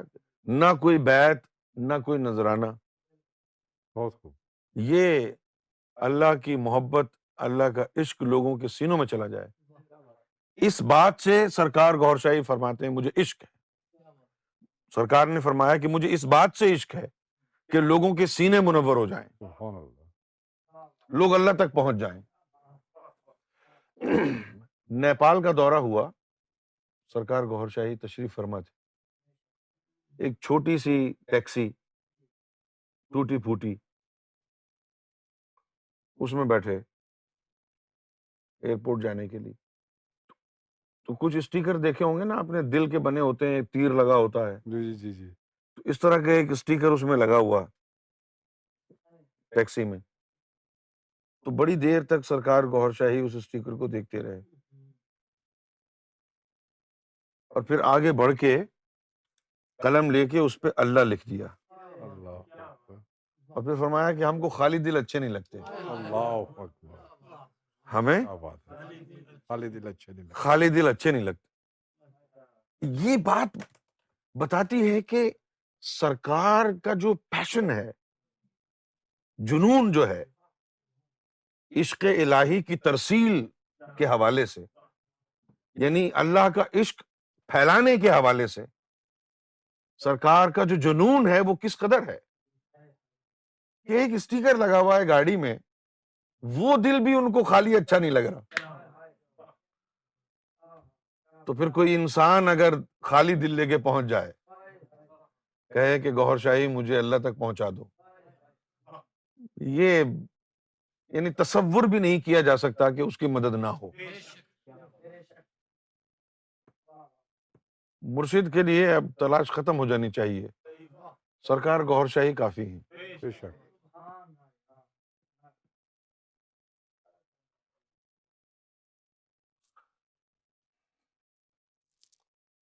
کوئی سوال ہو تو کریں ابھی ٹھہر جائیں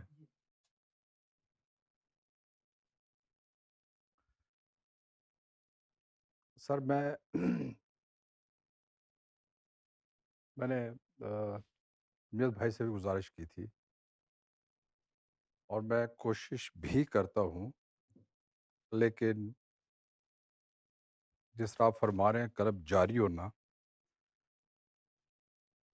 میری کوشش کے باوجود میں وہاں تک نہیں پہنچ پا رہا اور یہاں پہ آنے کا مقصد بھی یہی تھا آپ کی کوشش سے تھوڑی ہوگا تو پھر مجھے میں سمجھ رہا ہوں میں نے آپ کی وہ ایک دو بیانات میں سنے تھے کہ اللہ کی ذات جس پہ نظر کر دے اب میں اس آپ کو کوئی ہماری باتوں سے کوئی اختلاف جن پہ ہے وہ کر لیں پہلے کچھ بھی نہیں پروپیگنڈا لوگوں نے کیا ہوا ہے نا کہ فلاں دعویٰ کیا ہے یہ دعویٰ کوئی دعویٰ نہیں کیا یہ باتیں یہ ہیں جن کو وہ رد نہیں کر سکتے تو مخالفت کرنے کے لیے جو ہے کوئی نہ کوئی جھوٹی کہانی بنا کے اور ہماری مخالفت کرتے ہیں سرکار گور شاہی نے کبھی نہیں کہا کہ وہ امام مہدی ہیں میں کہتا ہوں کہ وہ امام مہدی ہیں میں کہہ رہا ہوں کیونکہ جس پیمانے پر اس میں ذات کا ذکر قلب وہ عطا فرما رہے ہیں تاریخ میں اس کی نظیر نہیں ہے آپ تو الحمد للہ مسلمان ہیں اور یعنی تصوف سے اتنا شغف ہے آپ کو سرکار گور شاہی کی نظر کرم نے ہندوؤں یہودیوں کے ذکر قلب چلائے ہوئے ہیں بنگلہ دیش میں انڈیا میں سری لنکا میں ہزاروں ہندو ہیں جن کے جن کو ذکر قلب کی دولت حاصل ہو گئی وہ ہندو ہونے کے باوجود مندروں میں بیٹھ کے اب اللہ کر رہے ہیں کیونکہ یہ مذہب کے لیے نہیں آئے یہ ذات اللہ کے لیے آئی ہے سب کو اللہ والا بنا دے ہندو ہو مسلم ہو سکھ ہو عیسائی ہو مذہب سے بڑی جو چیز ہے وہ اللہ کی ذات ہے مذہب سے بڑی عام لوگوں کو یہ بات سمجھ میں نہیں آتی ہے خاص لوگ جو ہے اس پر سمجھوتا کر لیتے ہیں چلو ٹھیک تو ہے یار بات تو صحیح ہے اللہ بڑا ہے لیکن دین بھی تو کوئی چیز ہوتی ہے سر مجھے منزل اٹھارہ سال بعد نظر آ رہی ہے میں نے پہلے عرض کی مجھے اٹھارہ سال ہو گئے ہیں اس لائن پہ چلتے تو اب مجھے منزل نظر آ رہی ہے یقین کتنا ہے hundred fifty sixty more than hundred no اس میں کوئی ڈاؤٹ نہیں یقین سارے میں چیزیں سسٹم سے اوور ہو کے آؤں یقین کے ساتھ آپ مجھے سر کے بل چھلانگ لگانے کو کہیے اوور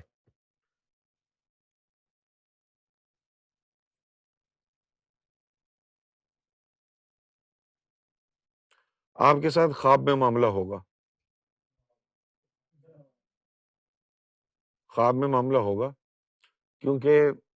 جسم جو ہے اب اتنا طاقتور نہیں رہا تو ظاہری طور پر معاملہ کرنے کے بجائے خواب میں معاملہ ہوگا اور ذکر جو ہے چل جائے گا آپ کا میرا وعدہ ہے آپ سے اللہ تعالیٰ آپ کو خوش رکھے آباد رکھے اپنی محبت عطا فرمائے صوفی بنا دے کامل صوفی بلکہ ولی بنا دے ولی بننا کون سی بڑی بات ہے ایک لطیفے کے بعد دوسرا لطیفہ جاری ہو جائے اس کے ذریعے اگر اوپر پہنچ جائیں تو بلائے ہے بھائی قلب جاری ہونے کے بعد اگر صرف قلب جاری ہے تو مومن ہے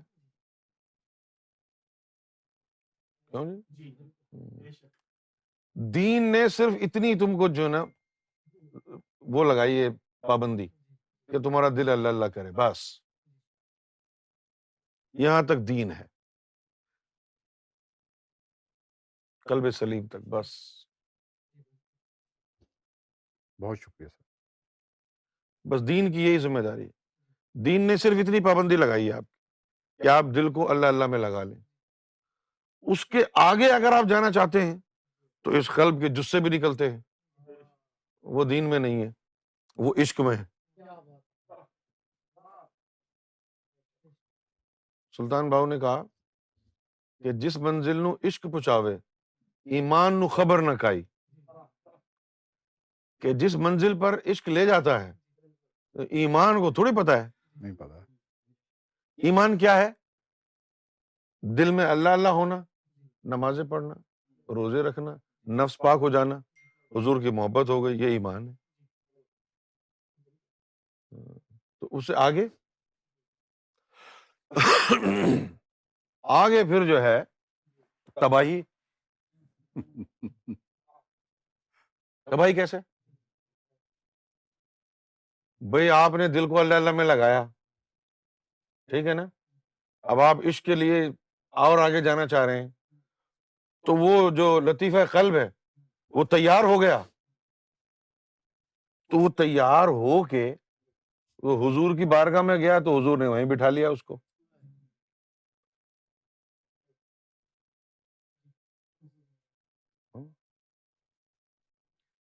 میں نے ایک میرا ایک شخص سے جو ہے مکالمہ ہوا میں نائنٹی ایٹ میں ترکی گیا تو سب سے پہلے میں نے حاضری دی مولانا روم کے جو مرشد گرامی ہیں شمس تبریز کے مزار پر شمس تبریز کے مزار پر ایک بندے سے ملاقات ہوئی وہ بندہ پیچھے لگ گیا پھر میرے بعد میں وہ اس کی حرکتیں بالکل اعظم بھائی جیسی تھیں تو میں نے اس کا نام ہی اعظم رکھ دیا تھا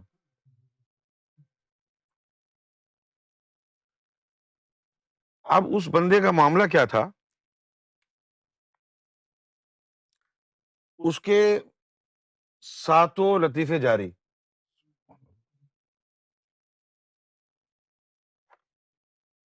اور وہ نماز نہیں پڑھتا تو اس کو میں نے کہا کہ تم نماز پڑھا کرو تو اس نے کہا کہ مرشید نے منع کیا یہ کیا بات مرشید نے کیوں منع کیا خیر پھر ان کے مرشید سے بات ہوئی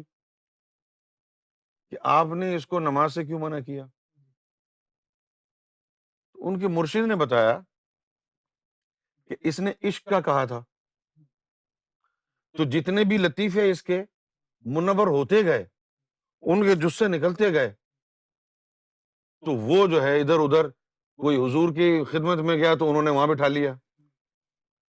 کوئی غوث اعظم کی خدمت میں گیا تو انہوں نے وہاں بٹھا لیا کوئی بیت المامور چیز گئی تو انہوں نے وہاں بٹھا لی اب اس کا جسم خالی ہے وہ اندر کی چیزیں اوپر چلی گئی ہیں اب حضوری قلب کے بغیر نماز کیسے پڑھے گا یہ راز اس دن پتہ چلا الا حضرت نے بھی کہا تھا نا کہ جان و دل ہوش و خرد سب تو مدینے پہنچے تم نہیں چلتے رضا سارا تو سامان گیا یہ اندر کی چیزیں تو ساری نکل کے ادھر پہنچ گئی ہاں، اب تیرے اس جسم کا ادھر جھکانا یہ جو ہے وہ پریشانی کی تباہی کے باعث بنے گا تو یہ اندر کی چیزیں جب نکل کے ادھر چلی جاتی ہیں تو بتاؤ پھر آدمی جو ہے پھر ویسے ہی نکما ابھی آپ کے اندر کوئی روح ذکر فکر نہیں کر رہی نا تو کوئی مزہ نہیں ہے آپ کو پھر یہ جب چیزیں اللہ اللہ میں لگ جائیں گی آپ کو ایمان کی حلاوت آئے گی مزہ آئے گا کبھی اللہ کی یاد میں روئیں گے کبھی حضور کی یاد میں روئیں گے کبھی ان کے ذریعے حضور کا دیدار ہوگا کبھی ان کے ذریعے اللہ کی انوارت نظر آئیں گی کبھی ان کے ذریعے باطن میں میں تیرو سیر ہوگی کبھی ان کے ذریعے مقام محمود پہ جائیں گے ان کے ذریعے یہ یہاں سے نکل کے ادھر جائیں گے آپ نظارے دیکھیں گے اور اگر یہ اندر کی ساری چیزیں نکال کے حضور اپنے قدموں میں رکھ لیں تیرا جسم تو پھر خالی ہو گیا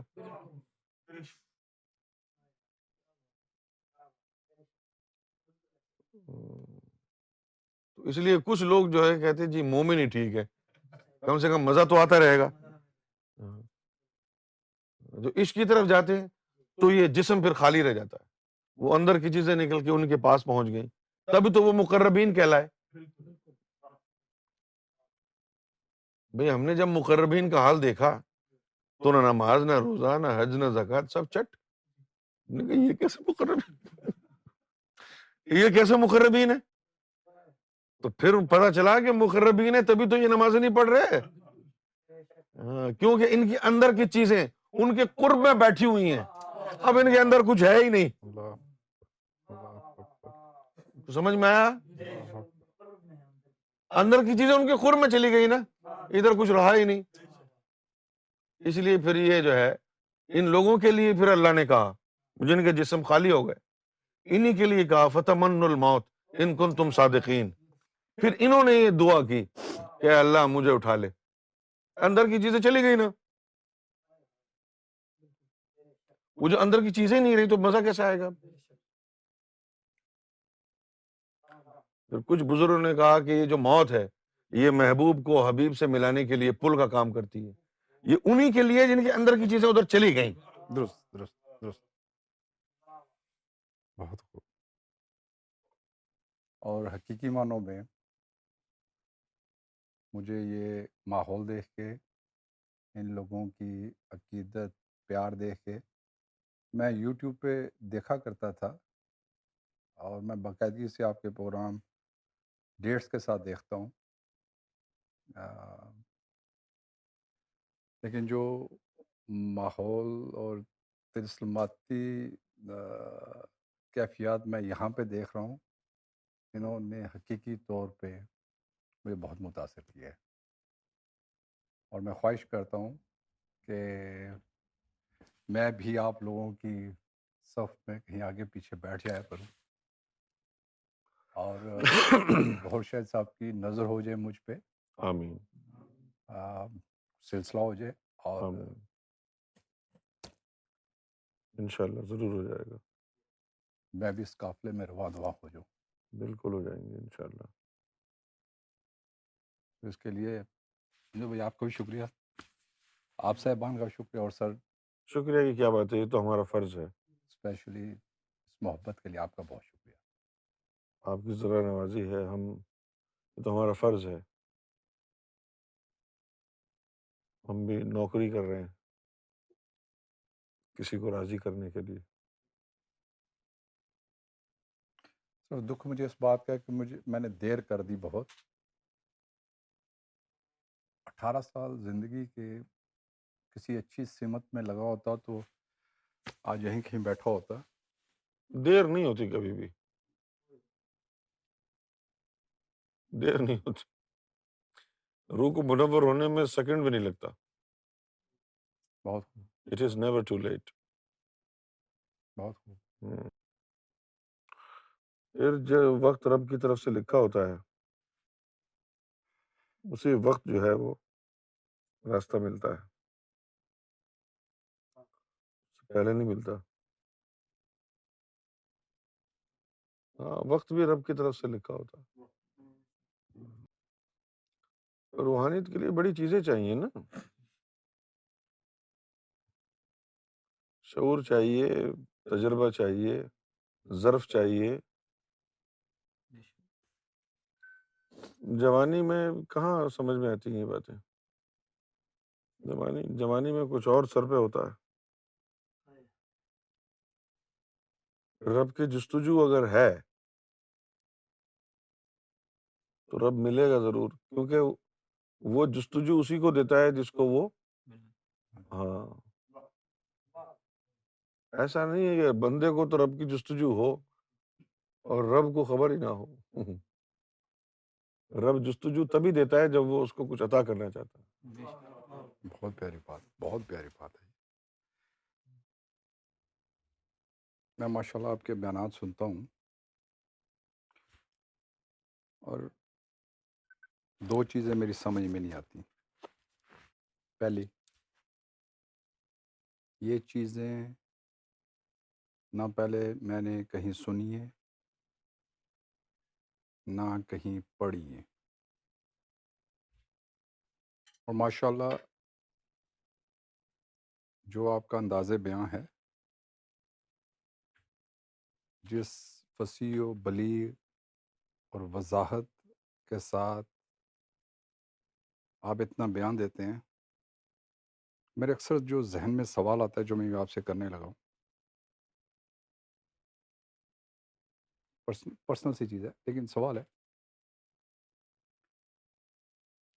اتنی ڈھیر ساری معلومات اتنی ڈھیر ساری چیزیں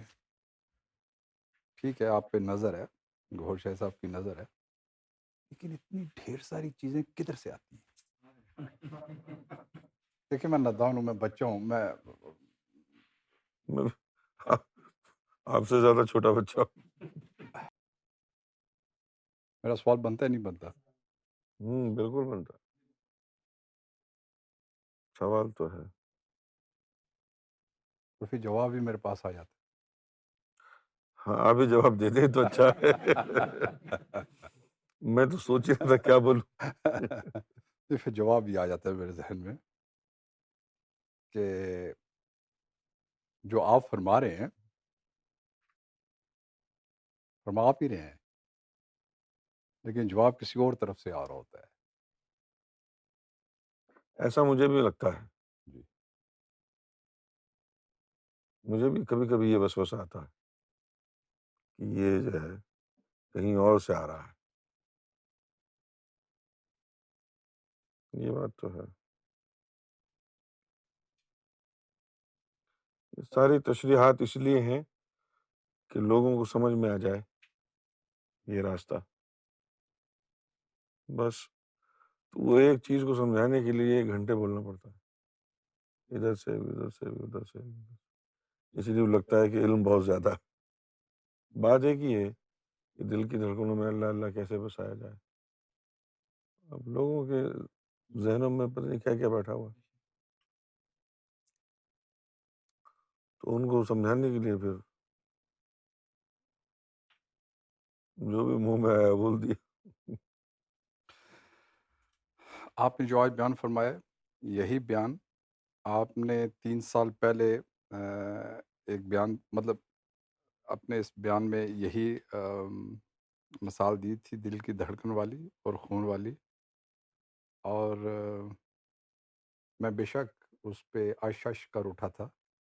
اور مجھے آج اتنی خوشی ہوئی کہ اس بیان کو میں نے چار پانچ دفعہ سنا تھا مجھے آج اتنی خوشی ہوئی اتنی خوشی ہوئی کہ آج پھر میں وہی بیان سن رہا ہوں آج مجھے بہت خوشی ہوئی جس میرا جو پسندیدہ موضوع تھا آج جناب نے آج وہی جو ہے کیونکہ آپ دل کے حال جانتے ہیں نا نہیں یہ تو اتفاق ہو جاتا ہے آپ دل کے حال جانتے ہیں وہ جو مقربین والی بات تھی اعلیٰ تو ہے خطرناک بھی ہے اندر کی چیزیں چلے گئی قرب میں گئی اور جسم کا کیا ہوگا جسم میں وہ یہی کہے گا کوئی مزہ نہیں آ رہا یہ نہیں ہو رہا کہیں میں منافق تو نہیں ہو گیا ہوں کیا ہو گیا یہ سب کچھ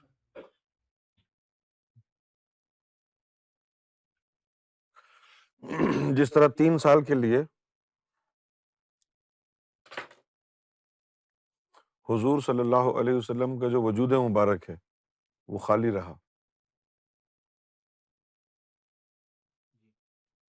حضور کی روح مبارک اور اندر کی ساری چیزیں وہ اللہ نے اپنے پاس رکھ لی تین سال تک پھر وہی کیوں آتی اللہ کے پاس تھے میں نے ویسے کوئی سمجھ میں آتی تین سال تک جو ہے وہ وہی کا سلسلہ منقطع رہا کیوں اور پھر حضور کی جو کیفیت ہے کہ کبھی پہاڑ پہ چڑھ جاتے کہ میں یہاں سے خودکشی کر لوں یہ کوئی سمجھ میں آنے والی بات ہے بھائی وہی نہیں آ رہی آپ اللہ سے تعلق پیدا کرو بات چیت کرو پوچھو کیوں نہیں آ رہی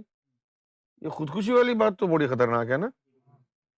تو خودکشی تو تبھی ہوگی نا جب اندر سے سب کچھ نکل گیا ہوگا کہ یہ کیا ہوا جسم ہی رہ گیا صرف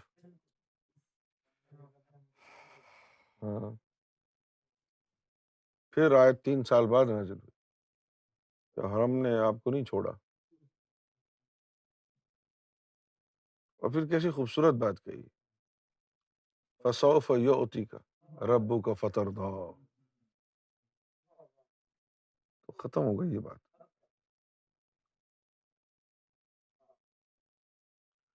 تیرا رب اپنی عطاؤں کا سلسلہ جاری رکھے گا کب تک فتر دو جب تک تیری مرضی ہوگی